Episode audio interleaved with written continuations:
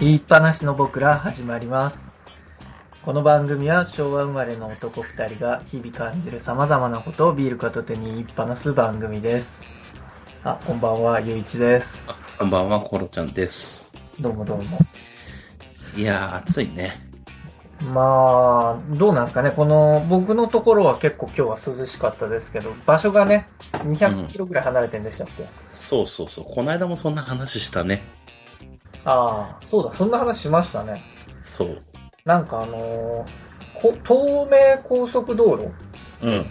がもうだいぶなんか使ってるっていう、もう50年古ぐいら。い。だ古けど、いね。それより古いのが、あー明、明神じゃないか。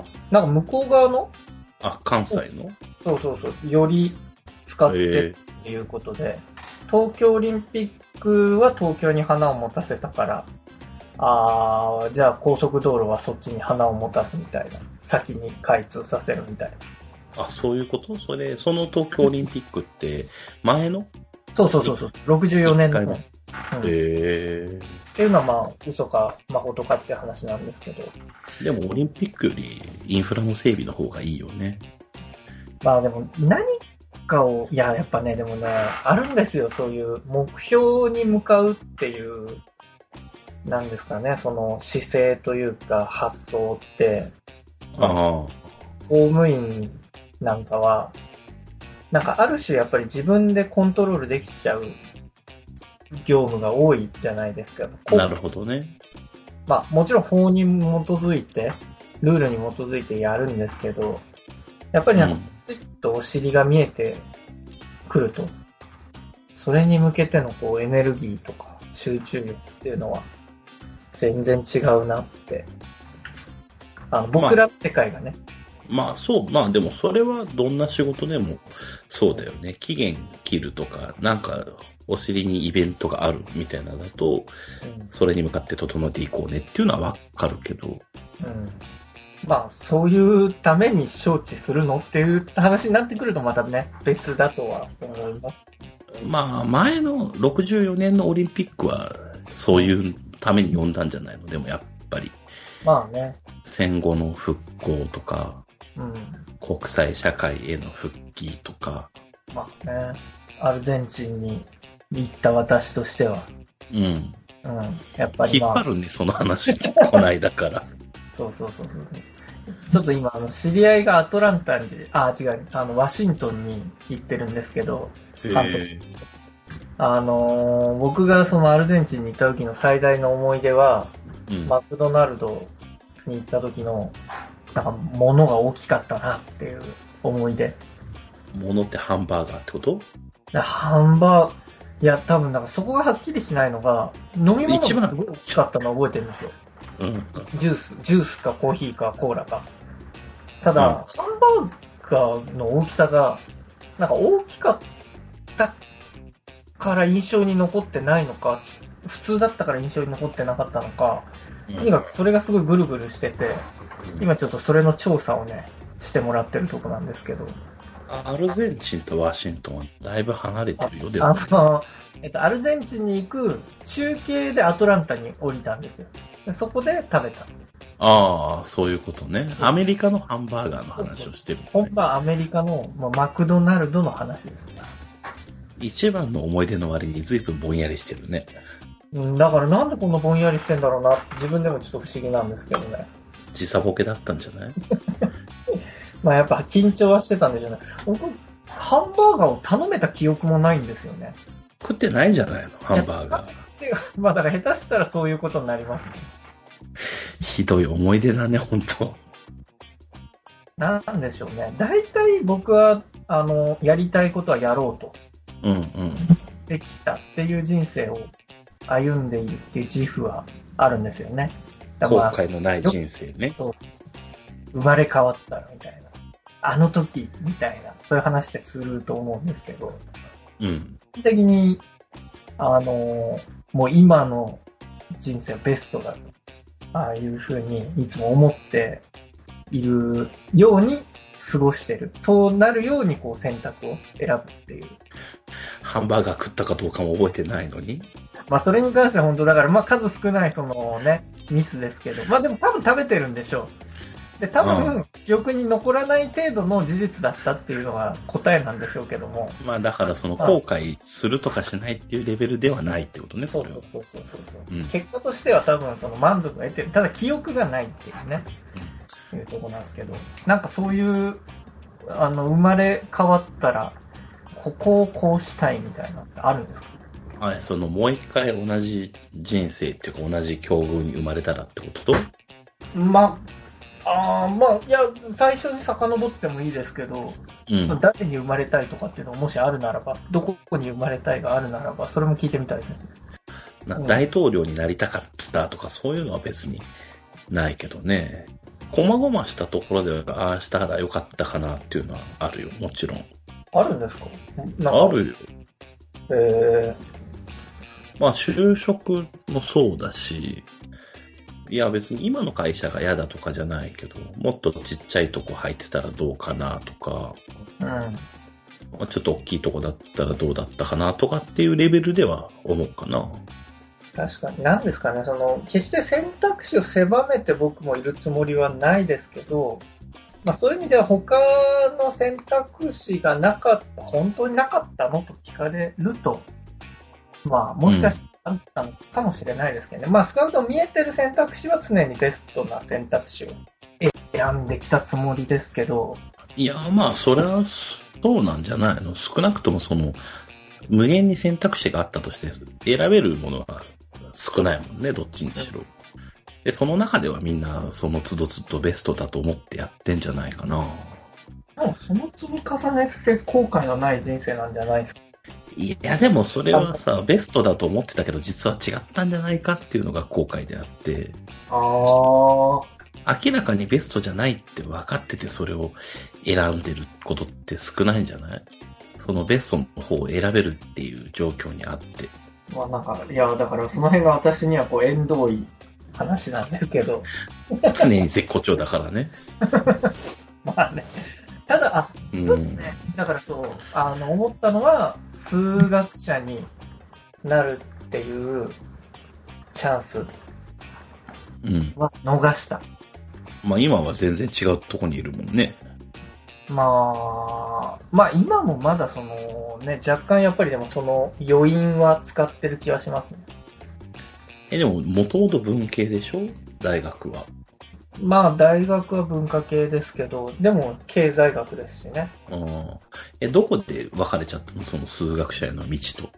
数学者の道と最初のお別れは、今パッと思い浮かぶのは高校生の時の数学の授業で、それお別れしたっていうか、お別れされちゃったんじゃないのその感じまだあと。まあまあ確かにね、いやそれもあるんですけど、なんかまあまあだからそうですね、あのそうそう点数が思ったよりついてこないっていうお別れですけど、そもそもだんだんなんかやっぱ面倒くさくなってきたのはその頃ですけど、うん。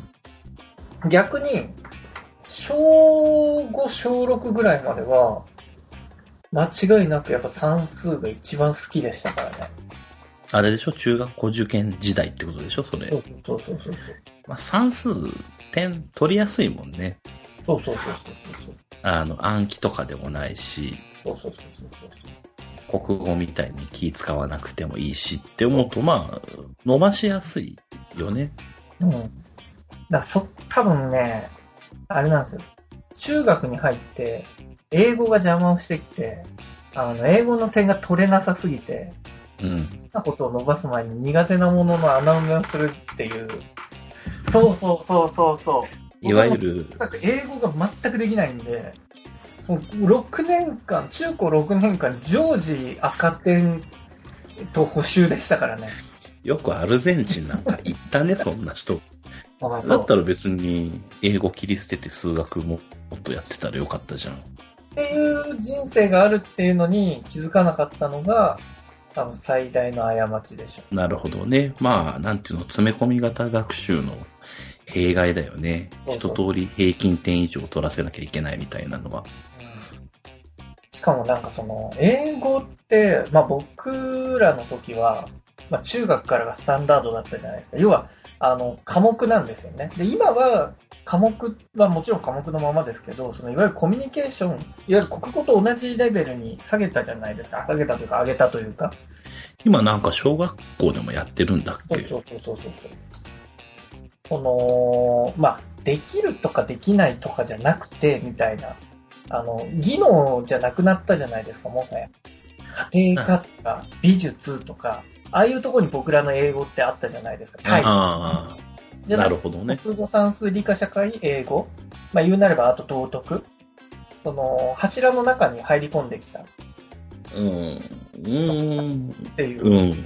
まあまあまあまあ、まあ、ちょっとね、違うかもしれないですけど、どっちかっていうと、その文法発信じゃなくて、どんどん喋ってこうよみたいな、まあそう伝ですわったらいいじゃんみたいな方になってるってことなんだよね、きっと今。まあ何のために英語喋らせたいのって話だよね、国が。まあね、うんまあ、その、当然だよっていう話ですよね、逆に言えば。うん。まあ喋るのは多分それで喋れるようになるだろうけど、読むとかさ、書くって、やっぱある程度文法が必要だからね。まあ、ついてくるんじゃないですかまあね、だからネイティブに近い感じで習得していけばその辺はいいんだろうけどね。うん、まあ、従来のやり方もね、別に間違ってたとは思わないし、あの、単純に多分、ムキロムキの中で私にとっては凄まじくハマらなかった中で、とりあえず突っ込めなかったらやっぱ厳しいんじゃないかと思うよね。あうん。まあなでもそういう意味では先にそのコミュニケーションから入るっていう、今のやり方は、ゆういちくんとかには向くかもしれないね。ー、まあね、どこで英語いけるなって踏んだとかあるんですか、自分の中で。コロちゃんの。いや、別に苦手だったことないよ。まあ、だからそういう人もいるんでしょうね。うん。そう ね。うんなんか気がつけば、まあ確かに、5教科の中だと得点率は高い方だったかな、英語が一番。あでもなんか、うん、取り立てて得意だったっていうイメージはないかな。あ、うん別に好きでもなかったし。あだからそこちょっとあれなんですよね。僕は、例えば高校の時は、あと政治経済が、やっぱり得意で、点数も取ってたっていう。ああ、政治経済ダメだった。全然点取れなかった。ああ、まあ先生と相性が合ってたっていうのもありましたけど、ああ、それは大きいかもね、そういう範囲は。もうほとんど全て頭に入ってましたね。だからやっぱ入っちゃうんでしょうね。得意なものは入るし、苦手なものは入ってこないっていう。うん、まあ逆かもしんないよね。逆っていうか、入ってくるから得意になるし、得意だから入ってくるしっていうああ、ことだろうね。まあね、まあ結局学校の授業なんて先生に起因するところもね。まあだからそれで言っても俺嫌いな先生じゃなかったのに算数のところでなんかとちょっと点が入りきらなかったのはね、うん、ちょっとそこだけはもしかしたらね、やり直す目はあるかもしれないですね。なるほどね。嫌いだったわけじゃないのにってことだもんね。今からやったらいいじゃん、今から。だから今なんかやっぱ似たようなことはしてますよね。あ、そう。数字を分析するとか。まあ結局その、ちょっと数学者からは離れましたけど、うん。例えばその、まあ、僕らの世界はやっぱ統計とか数字とかいじくるの多いし、まあさっきのあー言ったから、まああの、例えばうちのお事業所のあの利用者の数っていうのが、まあ各事業で何人、毎日何人使ってますよとか、去年は何人でしたよとか、そういうトレンドが出てくると、そこの差は何が原因で、えーそれとじゃあ売り上げはあーどのぐらいこう連動しているのかとか、うん。あーそういうところからその一つの定理をこう導き出すのか出せないのか、うん。そういう勉強というか、そういう分析してますよね。別にその、なるほどね。数学の理論とはまあまたちょっと違います。でも数学の式って結局そうじゃないですか。なんか式があって答えがあって、で、そこの間がつながるかつながらないかっていう。まあ科学ってそういうもんかもしんないね。現象があって、理由づけて、うん一般化してみたいな。あ数字が苦手なわけじゃないんだよね、今も。そうそうそうそう。むしろ得意すぎるから、いろいろめんどくさいですよね。ハマっちゃう。ああ、こだわっちゃうわけね。まあ結局、同じようなところに戻ってる可能性あります。いや、そうだと思うよ。結局そう、 そう。そうじゃないところを同じように言ってるだけだって。うんまあまあ、そういう意味で言えば、あの、後悔は、我が人生に一辺の後悔もないというね。そこは悔いなしっていうとこじゃない。ラオウが、青の。ラオウの言葉となのか、っていう横綱の言葉なのか。気はしますけど、どうですかね。いや、まあどっちでもいいね、ほんと正直。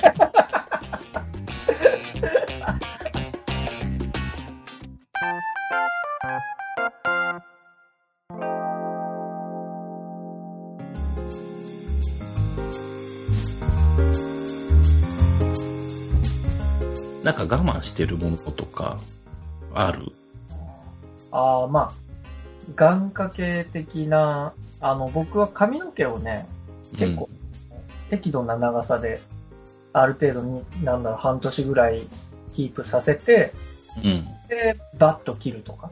あー切らないじゃなくて、整えはするんだ。あ、そうそうそうそうそう。そうそうそう。そこはちょっとそう。ええまあ社会人だもんね。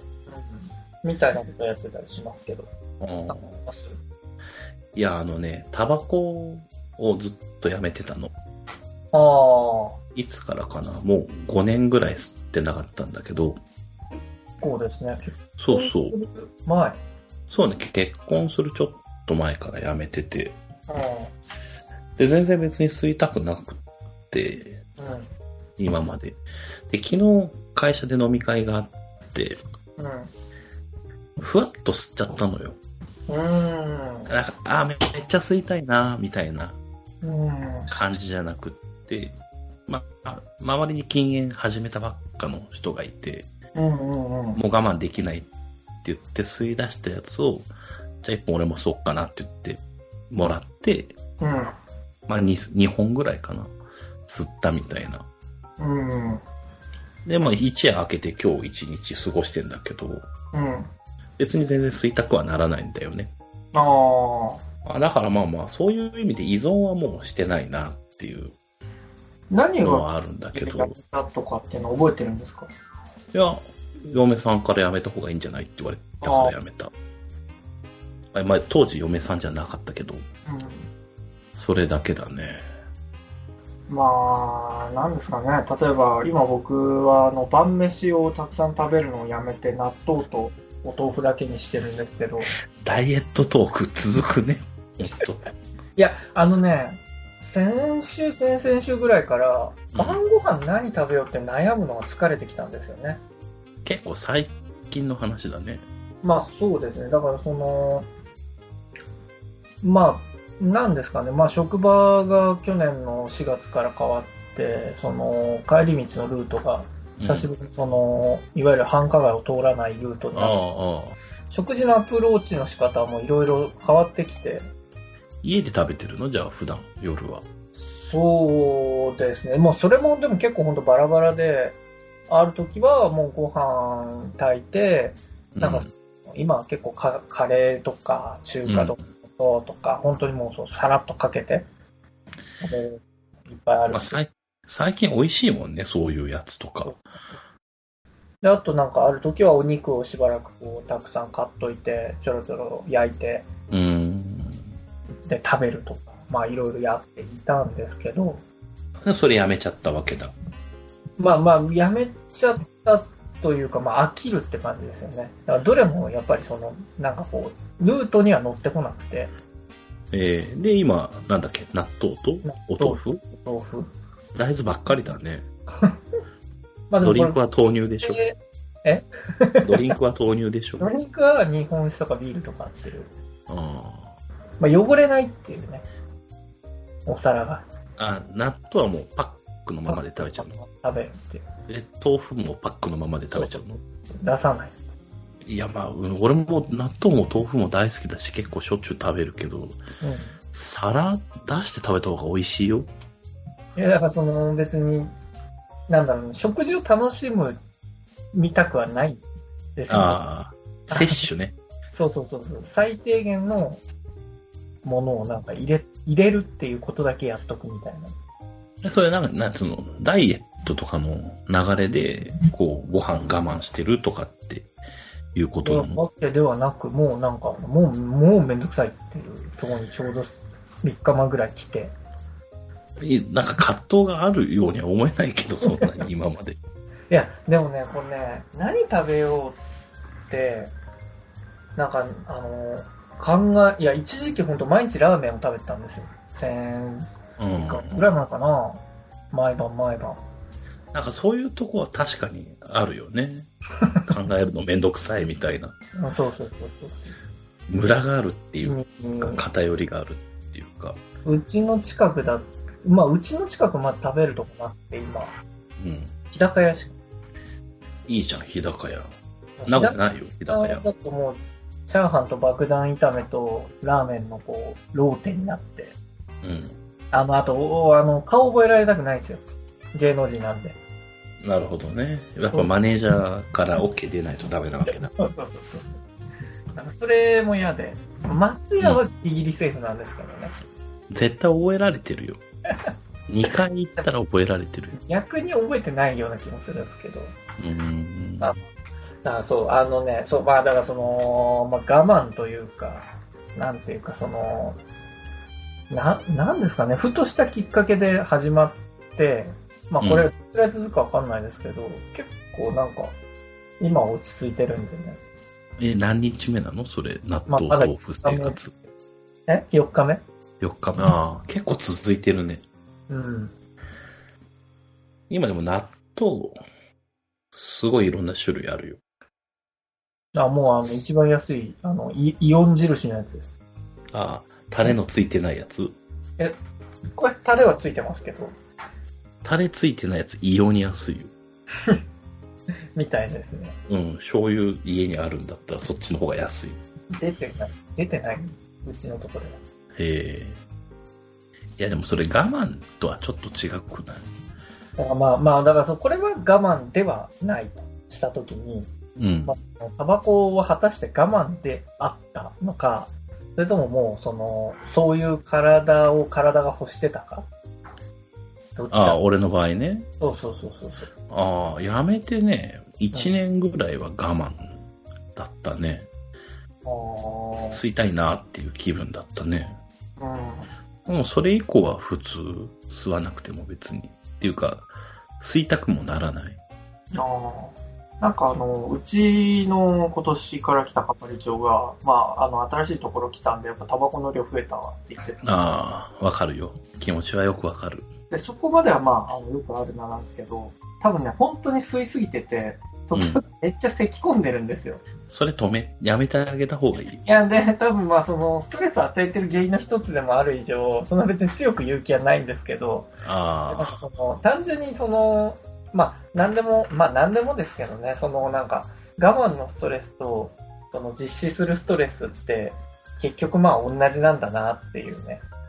あ、まあ、タバコの場合はそうかもしんないね。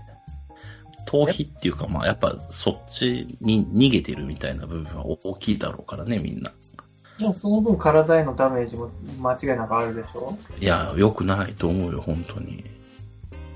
あその近い、なんていうんですかね、あの長期的な健康リスクじゃなくて、例えば僕、そのこの間、アイコスをちょっと試してみて、うん。どんぐらいだろう、2週間ぐらいの中で、まあ、3日に1本とかですけどね、まあ、なんうんか、だっただけでも、まあ、明らかに体調悪くなって、体が重いとか、アイコスは多分、普通のタバコに比べて全然影響少ないらしいけどね。一番重いの吸ってましたよ、自慢ですけど、うん。アイコスでなんか、アイロコッスキーっていう、 いや、もう全然だから、それ。えなんかそのア別にイコスの中では、最もその強い方、でもさ、3日で1本でしょそうそうそうそう。いや、それも完全にプラシーボだよ。思い込みだって体が重いね。いや、絶対、もうね、やばかったですもん。いやだって、お酒に例えると3日に1回チューハイグラス1杯飲んでるぐらいだよ。もうそんなの水ですよ。 でしょプラシーボだと思うけどなまあだからそう、タバコのその短期的な、ああ、だからまあ、そうなのかなじゃあ逆に。何があの、ちょっとわかんなかったな、今。だからその、フラシーボであり、結局その、短期的な、だからその、昨日タバコ吸いたいと思ったというか、多分吸ったことも、ある種フラシーボ的な錯覚というか、あの、吸ってないんじゃないですか。吸ってる、吸ってる。何それ。 そのハンバーガーみたいに言うのやめてくれる冒頭の。ありましたね。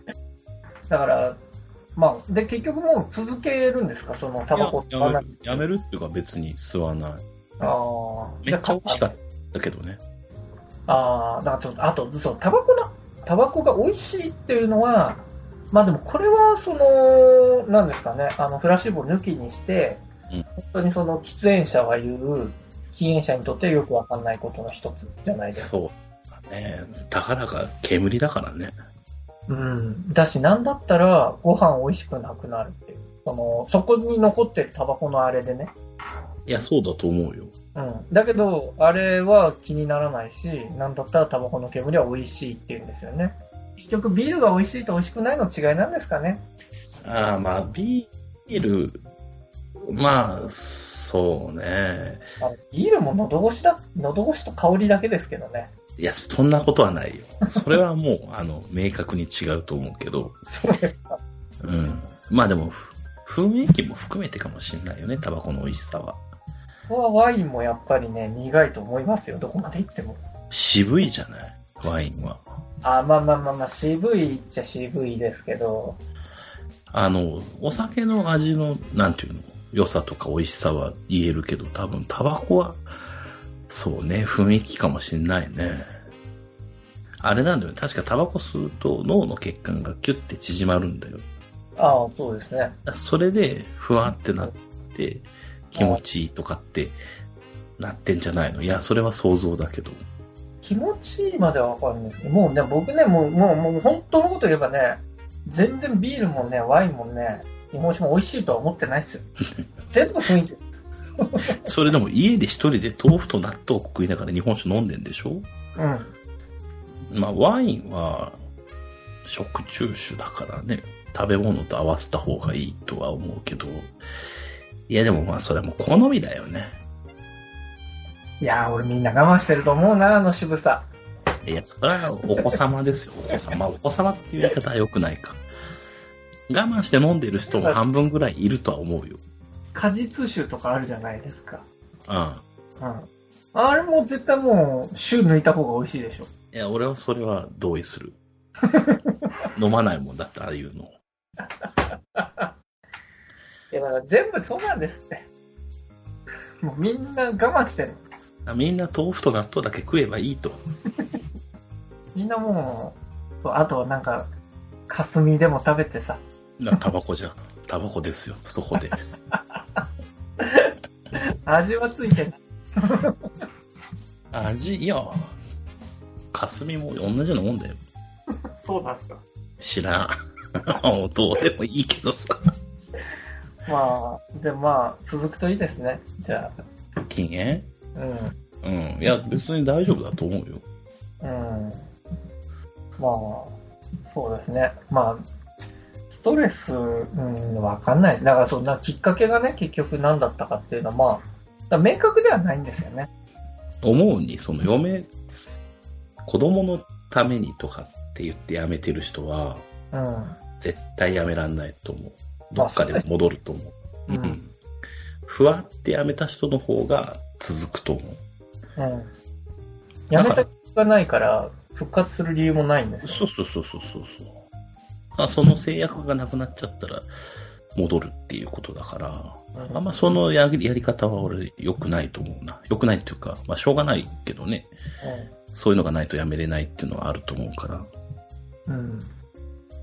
まあそこまでしてやめるのかっていうね。いやでもやめた方がいいと思うよ、タバコは。 普通に体のこと考えると。まあまあだったらなんで昨日吸ったんだって話だけど、よくわかんないよね、そういうとこ人間って。まあね、しょうがないです、うんしょうがない。本当に。もう、しょうがない。ええ。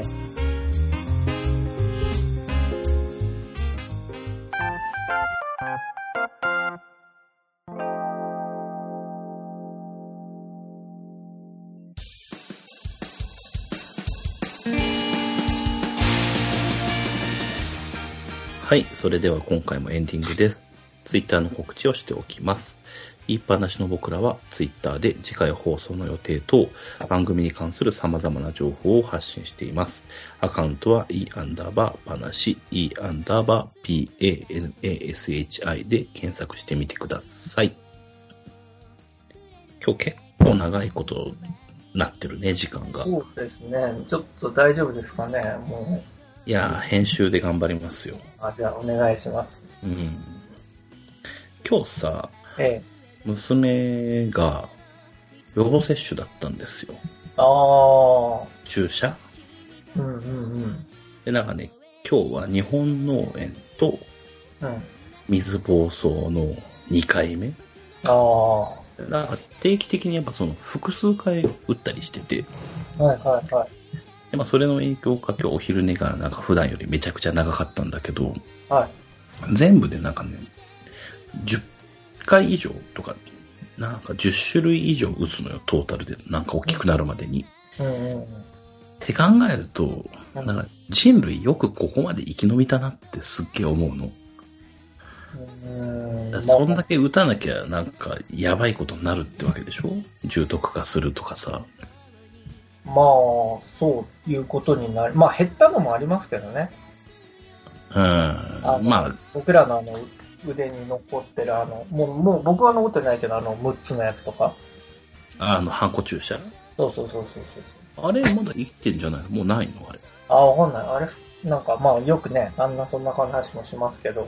まあなんか減ってるのもあるんだろうけど。とはいえすごい量だからさ、なんか不思議だなと思って。まあね。あれはでも、なんかほら、一説にはというか、まあ今となってはっていうところもあるんですかね、その、おーなんていうんですか、まあ子供のね、定期的なその外に出して、公的機関での受あ信あ機うん社会全体でのおー育成革命みたいな。ー。あれ虐待防止とかも含そうめて。そうそうそうそう。そういう側面も、うすらうすら、なるほどね。まあ最近になってですけどね。いや、でもそれだったら理解はできるかな。あれ、生まれた時、民生委員かなんか、役所の人来たよ、うちまで。